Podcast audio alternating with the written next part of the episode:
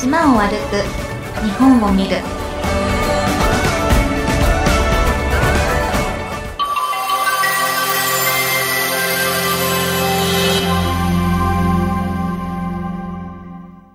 沖諸島中之島。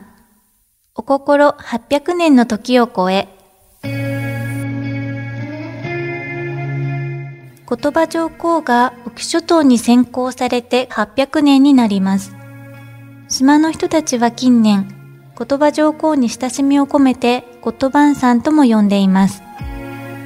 道後、中之島、千振島、西之島の4つの有人島からなる沖諸島は、島根半島の沖合約60キロの日本海に位置します。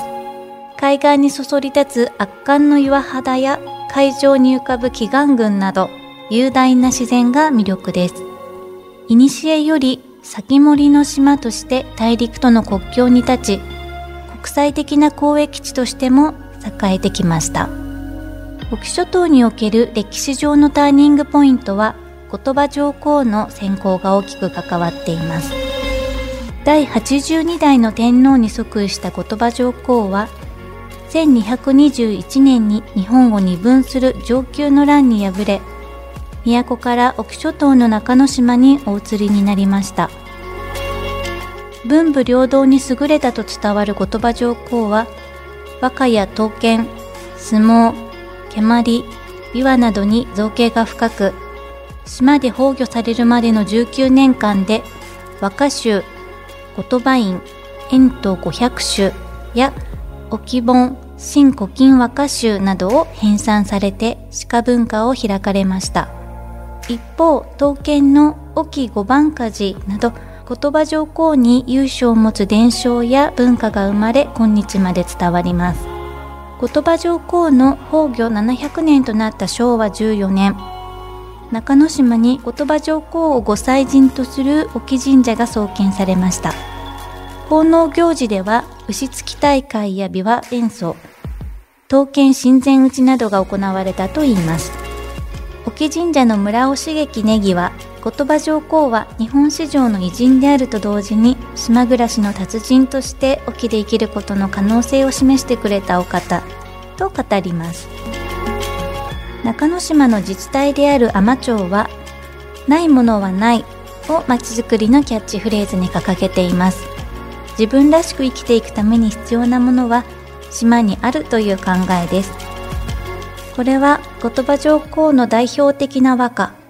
我こそは新島森よ沖の海の荒き波風心して吹けとお読みになった。どのような環境でも天皇らしくありたいとされたお心に通じると言います。沖諸島では2021年先行800年を記念した事業が計画されました。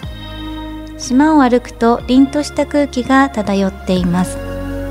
言葉上皇の島でのあり方やお心は800年の時を経ても色あせることなく島で生きる人たちを支え照らしていますアクセス方法は島根県の七類港と鳥取県の境港などから高速船とジェット船が運行しています。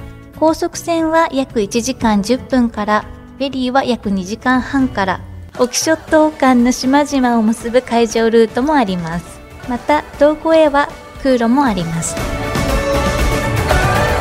小林のぞみ、島を歩く、日本を見る。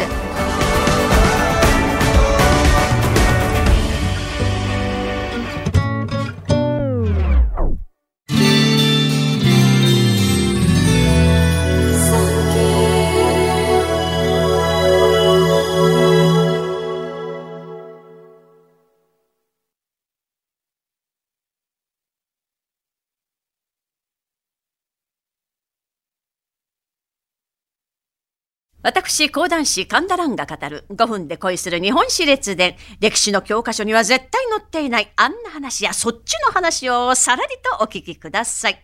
産経ポッドキャスト5分で恋する日本史列伝でご検索を。